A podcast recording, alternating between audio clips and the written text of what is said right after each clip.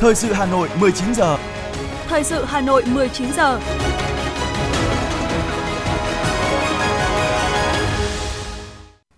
Xin kính chào quý vị và các bạn. Bây giờ là chương trình thời sự của Đài Phát thanh và Truyền hình Hà Nội. Chương trình tối nay, thứ ba ngày 11 tháng 10 năm 2022 có những nội dung chính sau đây. Thành ủy Hà Nội sơ kết 5 năm thực hiện nghị quyết số 15. Bộ Công Thương mời doanh nghiệp xăng dầu họp khẩn về các giải pháp đảm bảo nguồn cung xăng dầu cho thị trường trong nước vào ngày mai. Từ 15 giờ chiều nay, giá xăng dầu đồng loạt điều chỉnh tăng, trong đó mỗi lít xăng tăng hơn 500 đồng trên một lít, còn dầu tăng mạnh gần 2.000 đồng trên một lít. Xét đánh thủng vỏ máy bay Việt Nam Airlines, hai người bị thương. Phần tin thế giới có những sự kiện nổi bật. Quỹ tiền tệ quốc tế và Ngân hàng Thế giới cảnh báo nguy cơ suy thoái toàn cầu. Lở đất tại Venezuela, 37 người thiệt mạng, hơn 50 người mất tích. Sau đây là nội dung chi tiết sẽ có trong chương trình. Chiều nay, tại trụ sở Trung ương Đảng, Tổng Bí thư Nguyễn Phú Trọng, Bí thư Quân ủy Trung ương đã có buổi gặp mặt các đại biểu tham dự Đại hội Đoàn Thanh niên Cộng sản Hồ Chí Minh quân đội lần thứ 10. Thay mặt lãnh đạo Đảng, Nhà nước, Quân ủy Trung ương, Tổng Bí thư chúc mừng các đại biểu ưu tú, đại diện cho hàng chục vạn cán bộ, đoàn viên thanh niên quân đội đang thực hiện nhiệm vụ trên mọi miền Tổ quốc. Đây là những đoàn viên có bản lĩnh chính trị vững vàng, tuyệt đối trung thành với sự nghiệp cách mạng của Đảng, hết lòng phụng sự Tổ quốc, phục vụ nhân dân. Các phong trào hành động cách mạng như tham gia lực lượng gìn giữ hòa bình Liên Hợp Quốc, bảo vệ chủ quyền thiêng liêng của Tổ quốc, phòng chống thiên tai, dịch bệnh, nhất là đại dịch Covid, là những biểu hiện sinh động của chủ nghĩa anh hùng cách mạng, là những tấm gương sáng cho toàn quân học tập, noi theo, góp phần thực hiện tốt chức năng, nhiệm vụ quân đội, bồi đắp và làm người sáng phẩm chất bộ đội cụ Hồ trong tình hình mới. Để công tác đoàn và phong trào thanh niên quân đội phát triển mạnh mẽ, vững chắc hơn trong thời gian tới, Tổng Bí thư mong muốn các tổ chức đoàn, mỗi đoàn viên quân đội tổ chức tốt các phong trào hành động cách mạng, xung kích hoàn thành xuất sắc nhiệm vụ chính trị của quân đội, đồng thời rèn luyện cán bộ, đoàn viên thanh niên trong thực tiễn. Thanh niên quân đội phải luôn là lực lượng nòng cốt, xung kích, đi đầu trong bảo vệ nền tảng tư tưởng của Đảng, thực hiện thắng lợi các nhiệm vụ quân đội, nhất là nơi khó khăn, gian khổ, theo đúng lời dạy của Chủ tịch Hồ Chí Minh, đầu cần thanh niên có, việc gì khó có thanh niên. Tổng Bí thư nhấn mạnh, chúng ta đang bước vào giai đoạn mới với khí thế mới, niềm tin mới. Tuổi trẻ toàn quân sẽ tiếp tục phát huy truyền thống của quân đội nhân dân Việt Nam, anh hùng, thi đua rèn đức, luyện tài, xung kích sáng tạo để xứng danh bộ đội cụ Hồ, xứng đáng với niềm tin và sự mong đợi của Đảng, Nhà nước, Quân ủy Trung ương, Bộ Quốc phòng và nhân dân cả nước.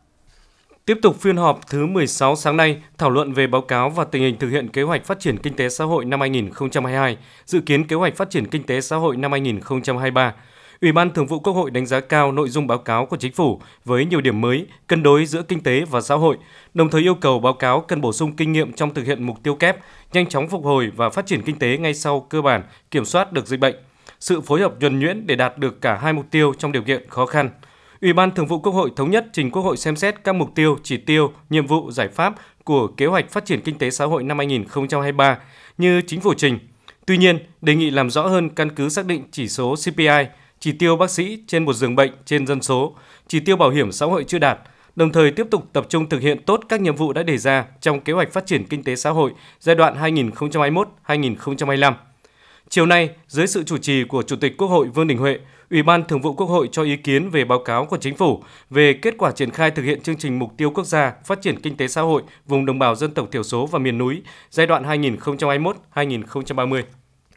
Phát biểu tại hội nghị kỷ niệm 92 năm ngày thành lập Hội Nông dân Việt Nam, tổng kết 30 năm phong trào thi đua người tốt việc tốt, biểu dương chi hội nông dân nghề nghiệp tiêu biểu sáng nay, thay mặt lãnh đạo Thành ủy, Hội đồng nhân dân, Ủy ban nhân dân thành phố, Ủy viên Trung ương Đảng, Phó Bí thư Thường trực Thành ủy Nguyễn Thị Tuyến trân trọng cảm ơn các thế hệ cán bộ Hội nông dân qua các thời kỳ, hội viên nông dân thủ đô đã đồng hành với các chủ trương của thành phố, sát cánh nỗ lực vượt khó xây dựng quê hương, thành phố ngày càng giàu đẹp văn minh. Nhấn mạnh, năm 2023 là năm diễn ra Đại hội Nông dân các cấp, Phó Bí thư Thường trực Thành ủy đề nghị các cấp hội nông dân thành phố chủ động và tập trung quán triệt nghiêm túc, sâu sắc hơn quan điểm chỉ đạo của Thành ủy và các cấp ủy Đảng, tích cực triển khai thực hiện nghị quyết số 19 về nông nghiệp, nông dân, nông thôn, nghị quyết số 15 của Bộ Chính trị về phương hướng nhiệm vụ phát triển thủ đô, vận động nông dân thực hiện tốt công tác giải phóng mặt bằng, bàn giao đất cho các dự án đường vành đai 4 qua thành phố các cấp hội nông dân thành phố thường xuyên đổi mới công tác tuyên truyền theo hướng thiết thực hiệu quả,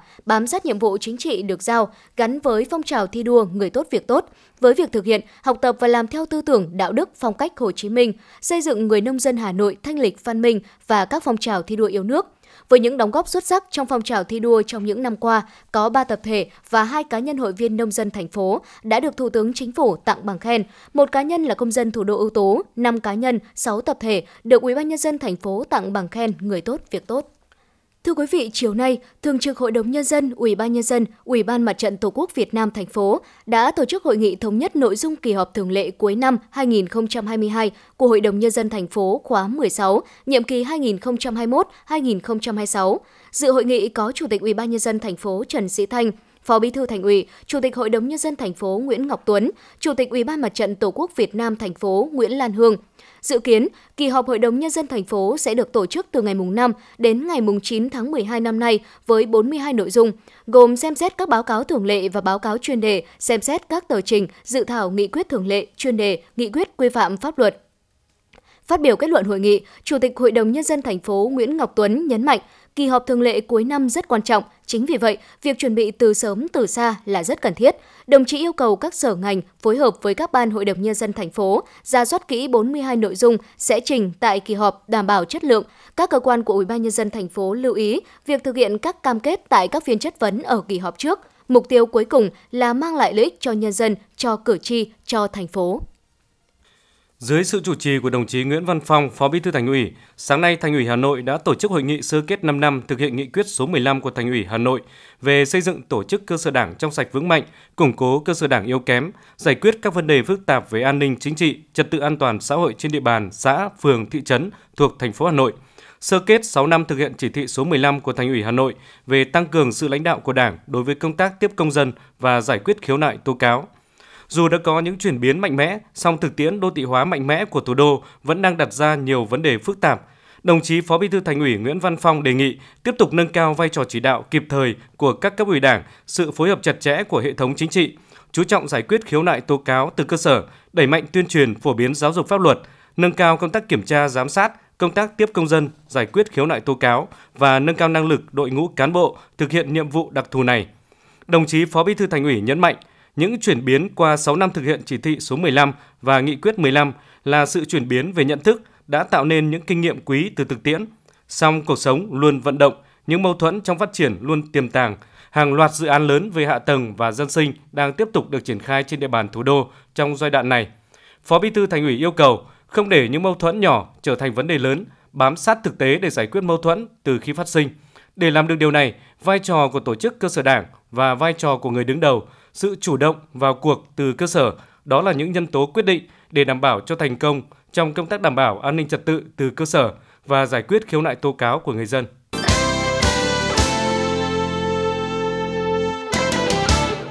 Thưa quý vị và các bạn, việc học tập và làm theo tấm gương của Bác về nêu cao tinh thần trách nhiệm của công chức, viên chức có ý nghĩa hết sức to lớn. Qua đó, từng tập thể, cá nhân đã dần khắc phục những hạn chế, nâng cao hơn trách nhiệm phục vụ người dân – để góp phần tháo gỡ nút thắt trong thủ tục hành chính. Sinh thời, Chủ tịch Hồ Chí Minh từng khẳng định đạo đức công vụ không phải tự thân mà có, mà mỗi cán bộ, công chức, viên chức phải tích cực tu dưỡng, rèn luyện. Trong cuộc đời và sự nghiệp của mình, bác cũng luôn căn dặn, nhắc nhở, yêu cầu cán bộ, đảng viên, công chức, viên chức phải hết sức nêu cao tinh thần trách nhiệm trước nhiệm vụ, công việc được giao, dù là việc lớn hay việc nhỏ, việc đơn giản hay phức tạp, nhiệm vụ bình thường hay quan trọng, bí mật. Tại Hà Nội, thời gian qua, việc thực hiện chỉ thị 05 của Bộ Chính trị về tiếp tục đẩy mạnh học tập và làm theo tư tưởng đạo đức và phong cách Hồ Chí Minh được gắn với chủ đề công tác năm kỷ cương, trách nhiệm, hành động, sáng tạo, phát triển. Trong đó, với mục tiêu lấy người dân và doanh nghiệp làm trọng tâm để phục vụ, tất cả hệ thống chính trị của thành phố đã quyết tâm thực hiện việc tăng cường kỷ cương hành chính, nâng cao vai trò nêu gương, đạo đức công vụ, tinh thần thái độ, ý thức, văn hóa ứng xử của đội ngũ cán bộ công chức, viên chức các cấp – đồng thời, lấy đó là cốt lõi để lan tỏa, nhân rộng ra các tầng lớp nhân dân bằng những giải pháp cụ thể. Các cấp, các ngành của thành phố Hà Nội đã tạo được sự chuyển biến rõ nét trên nhiều lĩnh vực công tác. Đại biểu Hội đồng nhân dân thành phố Nguyễn Lan Hương cho biết: Chúng ta duy trì được cái thu ngân sách tăng như thế, đấy là một cái rất là tốt và rất là đáng mừng. Thì bên cạnh đấy thì cũng có một cái mảng rất là sáng, đấy là ngành nông nghiệp và chế biến chế tạo thì thành phố chúng ta đã làm rất là tốt thì đấy là một cái, và thành phố đã có những chính sách là hỗ trợ và chính sách phát triển các ngành sản phẩm nông nghiệp à, ngành công nghiệp chủ lực thì tôi cho rằng đấy là một cái chiến lược rất là đúng đắn và sẽ phát huy được trí tuệ cũng như cái nguồn lực những tập đoàn lớn và những cái uh, hạ tầng kỹ thuật về chất xám về tri thức của thủ đô để phát triển cái này. Tôi cho rằng đây là một chiến lược rất là đúng đắn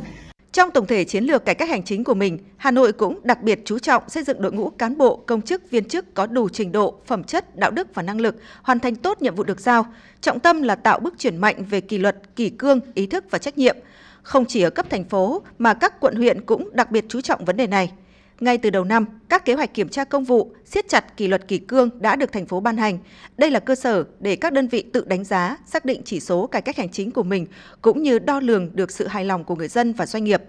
Thống kê cho thấy trong năm qua, các đoàn kiểm tra công vụ của thành phố đã thực hiện 536 cuộc kiểm tra, tái kiểm tra tại các đơn vị, đồng thời thực hiện kiểm tra qua các phản ánh kiến nghị từ người dân, xử lý kịp thời các trường hợp vi phạm kỷ cương hành chính. Đồng chí Hà Minh Hải, Phó Chủ tịch Ủy ban nhân dân thành phố cho biết. Thành phố cũng ưu tiên tập trung đẩy nhanh khởi nghiệp sáng tạo chuyển đổi số. Nội dung này thì Hội đồng Nhân dân cũng đã có nghị quyết triển khai. À, thành phố cũng đã xây dựng cái đề án để triển khai thực hiện và hiện nay đang giao cho các đơn vị tổ chức triển khai. Vừa rồi thì thành phố cũng đã họp, đang giao cho các sở ngành khoa học công nghệ và quan hoạch đầu tư giả soát lại các chính sách để chúng ta đẩy mạnh hơn nữa cái cái chính sách về khởi nghiệp sáng tạo và chuyển đổi số. Thực hiện các cái, chuyện, cái kiến trúc chính quyền điện tử và chuyển đổi số đến năm 2025 và định hướng đến năm 2030. Rồi cái đề án xây dựng thành phố thông minh, à, kế hoạch ứng dụng công nghệ thông tin và phát triển chính quyền điện tử hướng tới chính quyền số và hoàn thành cái dịch vụ công trực tuyến, nâng cao cái tỷ lệ người dân sử dụng dịch vụ công trực tuyến. Năm 2022 là năm Hà Nội thực hiện kỷ cương, trách nhiệm, hành động, sáng tạo, phát triển, trong đó đề cao vai trò trách nhiệm và sự gương mẫu của người đứng đầu ở tất cả các cấp các ngành, chỉ đạo sâu sát, quyết liệt, trọng tâm, trọng điểm gắn với kiểm tra giám sát thường xuyên, đồng thời tiếp tục quyết liệt cải thiện môi trường đầu tư kinh doanh.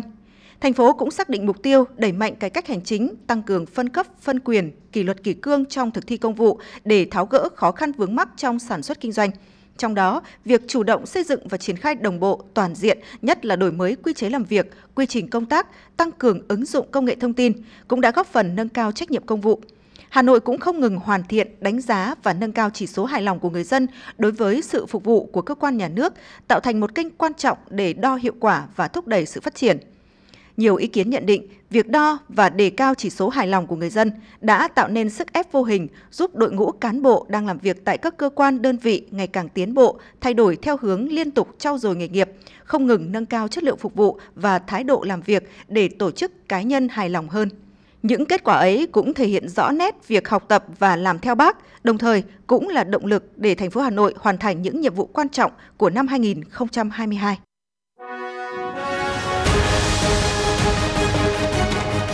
Thời sự Hà Nội, nhanh,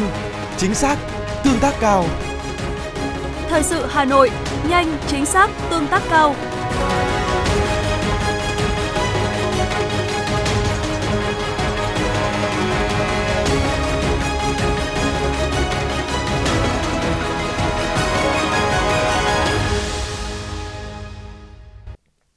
Những thông tin kinh tế sẽ tiếp nối chương trình. Thưa quý vị thính giả,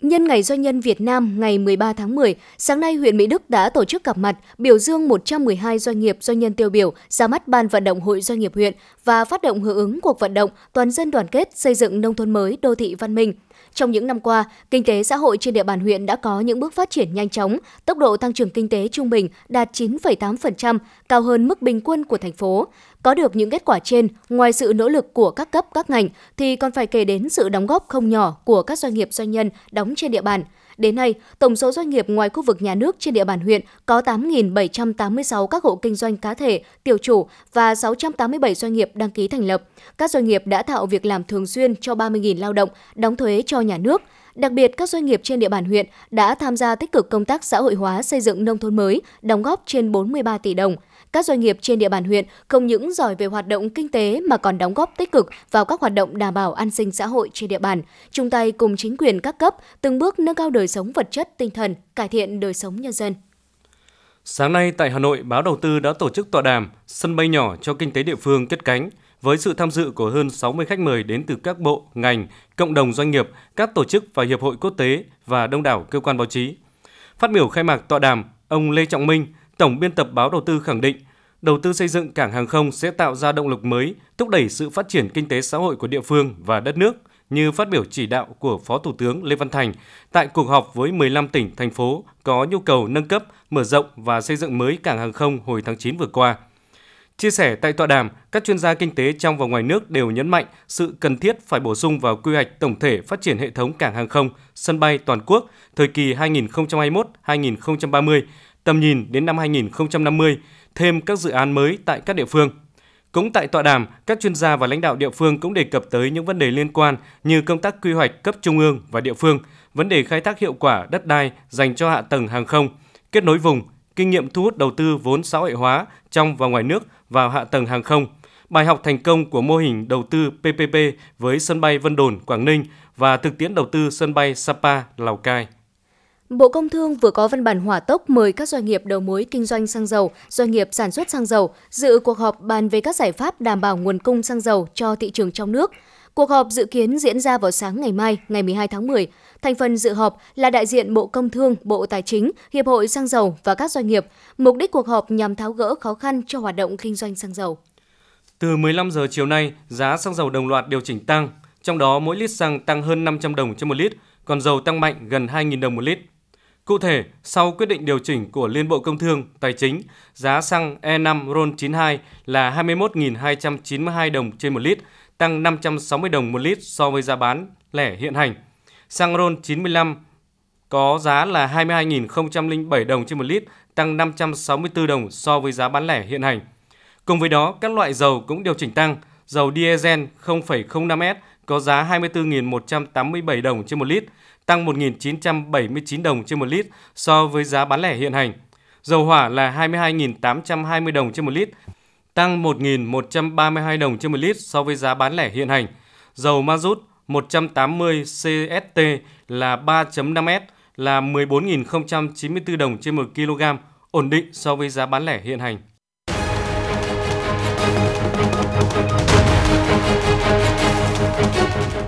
Giọng hát hay Hà Nội năm 2022, điểm hẹn nghệ thuật cho các bạn trẻ yêu âm nhạc đã chính thức khởi động. Tham gia Giọng hát hay Hà Nội năm 2022, các thí sinh được quảng bá hình ảnh trên các phương tiện truyền thông, được huấn luyện bởi những giảng viên thanh nhạc và có cơ hội tỏa sáng trên sân khấu cùng các nghệ sĩ nổi tiếng và tham gia cùng chuỗi hoạt động đồng hành cùng cuộc thi. Cuộc thi có 3 vòng tuyển chọn, dự kiến vòng sơ tuyển diễn ra từ ngày 12 đến 16 tháng 9, vòng bán kết diễn ra từ ngày 21 đến 23 tháng 9 Vòng chung kết diễn ra ngày 11 tháng 10 năm 2022. Thời gian nhận hồ sơ đến hết ngày 10 tháng 9 năm 2022. Giọng hát hay Hà Nội, cơ hội cho những tài năng âm nhạc tỏa sáng. Thông tin chi tiết tại www.gionghtthayhanoi2022.com, hotline 0932 83 5599.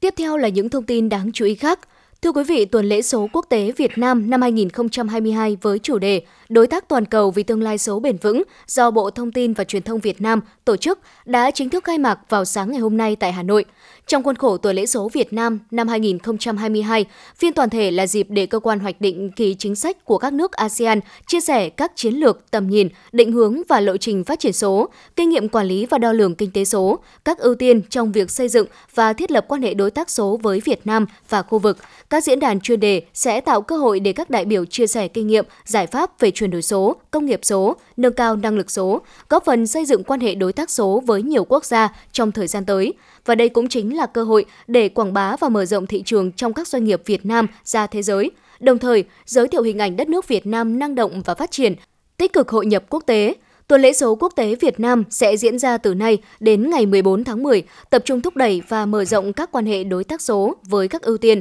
hoàn thiện thể chế và môi trường quản lý, đẩy nhanh chuyển đổi số, phát triển công nghiệp công nghệ số, hạ tầng số, xây dựng không gian mạng an toàn và tin cậy, nâng cao kỹ năng số cho người dân. Hôm nay, Trung ương Hội Liên hiệp Phụ nữ Việt Nam đã tổ chức gặp mặt báo chí, thông tin về những hoạt động kỷ niệm 92 năm ngày thành lập Hội Liên hiệp Phụ nữ Việt Nam và Ngày Phụ nữ Việt Nam 20 tháng 10. Phó Chủ tịch Trung ương Hội Liên hiệp Phụ nữ Việt Nam Nguyễn Thị Minh Hương thông tin về các hoạt động kỷ niệm 92 năm ngày thành lập Hội Liên hiệp Phụ nữ Việt Nam và Ngày Phụ nữ Việt Nam 20 tháng 10. Theo đó, nhiều hoạt động diễn ra trong tháng 10 năm 2022, trong đó đáng chú ý là hội nghị đối thoại với Thủ tướng Chính phủ về thúc đẩy bình đẳng giới và phát huy vai trò của phụ nữ trong phát triển kinh tế xã hội. Hội nghị sẽ được tổ chức vào sáng ngày 15 tháng 10 năm 2022 theo hình thức trực tiếp và trực tuyến tới 62 tỉnh, thành phố với sự tham dự của Thủ tướng Chính phủ Phạm Minh Chính và đại diện các bộ, ngành cùng đại diện cán bộ, hội viên, phụ nữ tiêu biểu. Nội dung đối thoại sẽ tập trung vào ba nhóm vấn đề chính: phụ nữ với phát triển kinh tế, phụ nữ và các vấn đề an sinh xã hội, bình đẳng giới, phụ nữ và thế hệ tương lai. Tiếp đến là chương trình nghệ thuật Tinh hoa áo dài Việt sẽ được tổ chức vào lúc 20 giờ ngày 18 tháng 10 năm 2022 tại Trung tâm Phụ nữ và Phát triển Hà Nội. Chương trình giao lưu hạnh phúc Vầng Trăng Khuyết năm 2022 tổ chức vào 20 giờ ngày 11 tháng 10 năm 2022 tại Trung tâm Nghệ thuật Âu Cơ, Hà Nội. Chương trình có sự tham gia của 35 cặp vợ chồng người khuyết tật tiêu biểu đến từ 33 tỉnh, thành phố trên cả nước. Ngoài ra, Tháng sách phụ nữ chào tháng 10 diễn ra từ ngày 1 đến ngày 30 tháng 10 năm 2022 tại các điểm bán sách của nhà sách xuất bản Phụ nữ Việt Nam. Lễ trao giải và trưng bày triển lãm ảnh phụ nữ trong cuộc sống tại Bảo tàng Phụ nữ Việt Nam 36 Lý Thường Kiệt, Hà Nội. Thưa quý vị và các bạn, chiến thắng trên bầu trời Hà Nội được ví như trận Điện Biên Phủ trên không, tạo ra bước ngoặt lịch sử cho cuộc kháng chiến chống Mỹ. Nhằm khẳng định tầm vóc, giá trị lịch sử, vai trò, ý nghĩa, nguyên nhân thắng lợi, bài học kinh nghiệm của chiến thắng Hà Nội Điện Biên Phủ trên không. Sáng nay, Hội viện Chính trị đã tổ chức hội thảo khoa học với sự tham gia của các nhà khoa học ở các cơ quan, Bộ Quốc phòng và các nhân chứng lịch sử. Ghi nhận của phóng viên Hoa Mai. Cuộc tập kích chiến lược bằng B-52 của quân đội Mỹ đã chấm dứt sau khi Tổng thống Mỹ tuyên bố ngừng ném bom miền Bắc Việt Nam vào ngày 30 tháng 12 năm 1972. Đây là lần đầu tiên một chiến dịch phòng không quy mô lớn chống B-52 đã được thực hiện thành công, không chỉ đối với Việt Nam mà cả đối với thế giới lúc bấy giờ. Ngày 30 tháng 12 năm 1972, các báo đăng toàn văn thông cáo của Bộ Tổng tư lệnh Quân đội Nhân dân Việt Nam được phát đi, trong đó có câu không có sức mạnh bạo tàn nào có thể khuất phục nổi dân tộc Việt Nam anh hùng. Trước đó, cụm từ đầy ý nghĩa Hà Nội Điện Biên Phủ trên không và Hà Nội lương chi và phẩm giá con người lần đầu tiên được đăng trên báo Nhân dân và ngay lập tức được các hãng thông tấn báo chí phương Tây và Mỹ sử dụng để ca ngợi về chiến thắng vĩ đại của Việt Nam. Sau 50 năm, những chiến sĩ trong 12 ngày đêm máu lửa năm ấy không còn trẻ, song những câu chuyện và kinh nghiệm của họ vẫn còn là câu chuyện thời sự. Đại tá Đinh Thế Văn, nguyên tiểu đoàn trưởng tiểu đoàn 77, trung đoàn 257, một trong những đơn vị bắn rơi B-52 nhiều nhất trong cuộc đọ sức 12 ngày đêm năm đó nhớ lại. Được 2 năm trời để chuẩn bị làm công tác chuẩn bị chiến đấu. Cho nên tôi rất hiểu về địch, rất nắm chắc về tính năng kỹ chiến thuật của từng loại B-52, từng loại vũ khí của địch. Cả hai về ta nắm được tư tưởng tâm tư tình cảm với cái khả năng chiến đấu của từng anh em một. Vì đó cho nên là cái cái chỉ huy của tiểu đoàn trưởng tên lửa mới mới, mới có hiệu quả chỗ đấy. Cho nên là à, đúng là là biết địch biết ta thì chân chân trăm thắng. Cái khó nhất của bên hai là nó gây nhiễu nó bịt mắt tên lửa và radar. Thế nhưng mình lại vạch được nhiễu tìm được đúng bên năm hai như đêm đó bắt cá. Bởi vì tất cả những cái tình huống luồng của bên năm hai nó đi vào là mình đã có sẵn rồi đã tập một cách thanh thạo rồi cho nên là bắn rơi được nhiều B-52 đỏ chỗ đấy ấy. Sau cuộc tập kích chiến lược bằng bom B-52 giải thảm để hủy diệt, đưa miền Bắc Việt Nam về thời kỳ đồ đá mà Mỹ vốn mang nhiều hy vọng trước đó đã thất bại trên bầu trời Hà Nội. Mỹ chủ động nối lại cuộc đàm phán bí mật ở Paris. Hiệp định có lợi cho ta, hiểu ngắn gọn là Mỹ phải ra, quân ta ở lại. Một phương châm bất biến trên bàn đàm phán, tức là Mỹ rút quân khỏi miền Nam Việt Nam vô điều kiện, nhưng quân đội miền Bắc vẫn ở lại miền Nam. Đấy là điều mà Mỹ và chính quyền Sài Gòn trước đó dứt khoát không đồng ý. Nhờ có chiến thắng Hà Nội Điện Biên Phủ trên không, Hiệp định Paris được ký ít ngày sau đó. Từ thời điểm đó, hòa bình và thống nhất đất nước đã đến gần hơn với người dân Việt Nam. Nhắc đến trận Điện Biên Phủ trên không vào dịp này là để thêm một lần khẳng định bản lĩnh và trí tuệ của dân tộc Việt Nam, cùng truyền thống đánh giặc hào hùng và niềm tin vào chiến thắng. Đại tá Nguyễn Công Tuệ, chủ nhiệm khoa quân chủng Học viện Chính trị nói nghiên cứu về nghệ thuật tác chiến phòng không trong cái chiến dịch phòng không 12 ngày đêm thì có thể nói là rút ra rất nhiều ý nghĩa đối với thế hệ trẻ đặc biệt là thế hệ trẻ ngày nay thì phải tiếp tục nhiều hơn nữa trong học tập trong công tác Đấy, à, nêu cao cái lòng yêu nước, ý thức trách nhiệm của mình đối với cái sự nghiệp xây dựng bảo vệ tổ quốc Việt Nam xã hội chủ nghĩa. Đối với sự nghiệp bảo vệ bầu trời, đặc biệt bầu trời thủ đô thì hiện nay ấy thì ừ, các phương tiện tiến công vào lực lượng không của địch thì có rất nhiều phát triển mới. À, trong khi đó lực lượng phòng không của ta, các lực lượng bảo vệ của ta rất còn hạn chế. Do vậy là gì? Cái bồi dưỡng ý thức trách nhiệm mà nâng cao cái lòng tự hào đấy, để tích cực học tập à, nhiều hơn nữa, học tập với kinh nghiệm những cái bài học và để biết ơn cái sự hy sinh sương máu của cha anh ta trong cái chiến dịch phòng không 12 ngày đêm là vấn đề hết sức cần thiết. Ngoài ra thì à, các thế hệ trẻ thì cũng phải nêu cao tinh thần trách nhiệm, biết vận dụng những kiến thức của mình, đặc biệt là cái thành tựu khoa công nghệ, à, rồi cách mạng 4.0 à, để vận dụng vào trong cái sự nghiệp bảo vệ bầu trời này. Thời gian ngày càng lùi xa, nhưng âm hưởng của chiến thắng Hà Nội Điện biên phủ trên không năm 1972 vẫn vang vọng mãi như một khúc tráng ca bất tử của thế kỷ 20. Cùng với những chiến thắng Chi Lăng, Bạch Đằng, Vạn Kiếp, Đống Đa, chiến thắng Hà Nội Điện biên phủ trên không sẽ mãi là dấu son trói lọi, viết nên trang sử vẻ vang trong lịch sử xây dựng và bảo vệ Tổ quốc của dân tộc.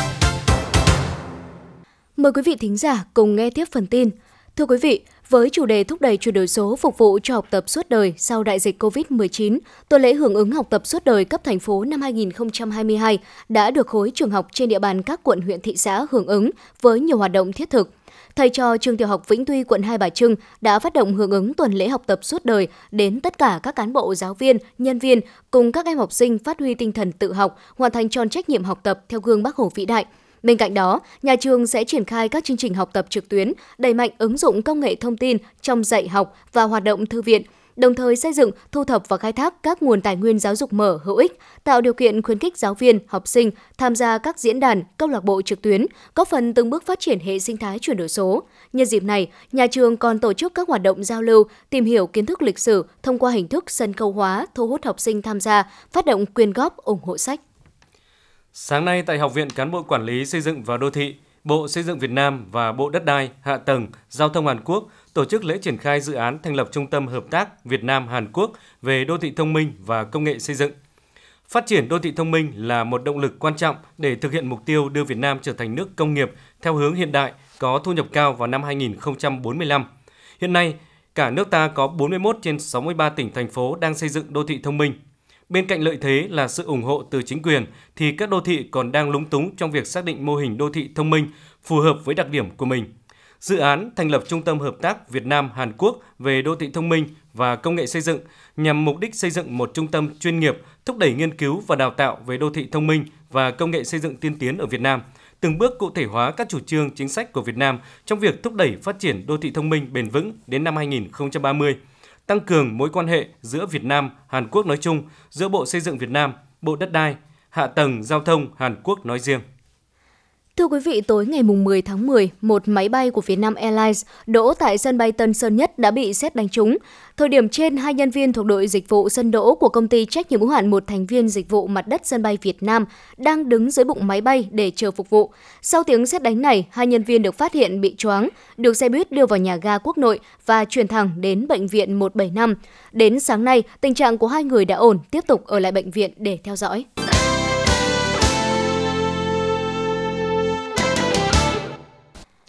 Quý vị và các bạn đang nghe chương trình thời sự của Đài Phát thanh Truyền hình Hà Nội. Phần tin thế giới sẽ tiếp nối chương trình. Thưa quý vị, ngày hôm nay hãng tin Sputnik cho biết trả lời câu hỏi về những thông tin cho rằng Moscow thực hiện chuẩn bị các vụ tấn công bằng vũ khí hủy diệt hàng loạt. Thứ trưởng Ryabikov nêu rõ Nga không đe dọa sử dụng loại vũ khí này nhằm vào các nước khác. Chủ tịch Ngân hàng Thế giới và Tổng Giám đốc Quỹ tiền tệ quốc tế đã cảnh báo nền kinh tế toàn cầu có thể rơi vào suy thoái trong năm 2023 khi các ngân hàng trung ương trên khắp thế giới mạnh tay tăng lãi suất để kiềm chế lạm phát. Động thái này có thể kìm hãm tốc độ tăng trưởng. Theo Oxfam, đại dịch COVID-19 bùng phát và các cuộc khủng hoảng kinh tế, xã hội và sức khỏe xảy ra sau đó đã làm gia tăng tình trạng nghèo đói và bất bình đẳng. Sau đại dịch, có hơn một nửa số quốc gia cắt giảm chi bảo trợ xã hội và 70% cắt giảm chi tiêu giáo dục. Tổ chức cứu trợ quốc tế Oxfam cho rằng thế giới vẫn chưa giải quyết được tình trạng bất bình đẳng gia tăng nghiêm trọng sau đại dịch COVID-19. Giới chức El Salvador cho biết bão Julia đã cướp đi sinh mạng của 9 người ở nước này và khiến ít nhất 830 người phải đi sơ tán. Nhà chức trách nước này cũng đã đóng các cửa trường học để tránh những rủi ro. Trong khi đó, tại Honduras, 5 người đã thiệt mạng do bão Julia và 9.200 người phải đi sơ tán. Cơ quan khẩn cấp Panama cũng xác nhận hai người thiệt mạng và khoảng 300 người ở các cộng đồng gần biên giới với Costa Rica phải đi sơ tán. Số người thiệt mạng do các vụ lở đất tại bang Aragua, Venezuela đã lên tới ít nhất là 37 người, trong khi hơn 50 người khác hiện vẫn đang mất tích. Và ngoài ra, các đợt mưa lớn và giạt lở kéo dài nhiều giờ cũng đã phá hủy 765 ngôi nhà, gây ảnh hưởng tới khoảng 20.000 ngôi nhà khác. Dự báo thời tiết khu vực ngày và đêm mai ngày 12 tháng 10, phía Tây Bắc Bộ, Ngày nắng, đêm không mưa, gió nhẹ, sáng sớm và đêm trời lạnh, có nơi trời rét, nhiệt độ thấp nhất từ 16 đến 19 độ C, vùng núi có nơi dưới 16 độ C, nhiệt độ cao nhất từ 26 đến 29 độ C. Phía Đông Bắc Bộ và thủ đô Hà Nội, ngày nắng, đêm không mưa, gió Đông Bắc cấp 3, vùng ven biển cấp 4, cấp 5. Sáng sớm và đêm trời lạnh, vùng núi trời rét, nhiệt độ thấp nhất từ 18 đến 21 độ C, vùng núi có nơi dưới 18 độ C, nhiệt độ cao nhất từ 24 đến 27 độ C. Do ảnh hưởng của khối không khí lạnh, nhiều tỉnh thành ở Trung Bộ sẽ tiếp tục có mưa lớn, Bắc Bộ lạnh về đêm và sáng sớm. Quý vị và các bạn vừa nghe chương trình thời sự của Đài Phát thanh và Truyền hình Hà Nội. Chỉ đạo nội dung Nguyễn Kim Khiêm, chỉ đạo sản xuất Nguyễn Tiến Dũng, tổ chức sản xuất Quang Hưng. Chương trình do biên tập viên Thùy Chi, phát thanh viên Quang Hưng, Thu Thảo cùng kỹ thuật viên Mạnh Thắng thực hiện. Xin chào và hẹn gặp lại.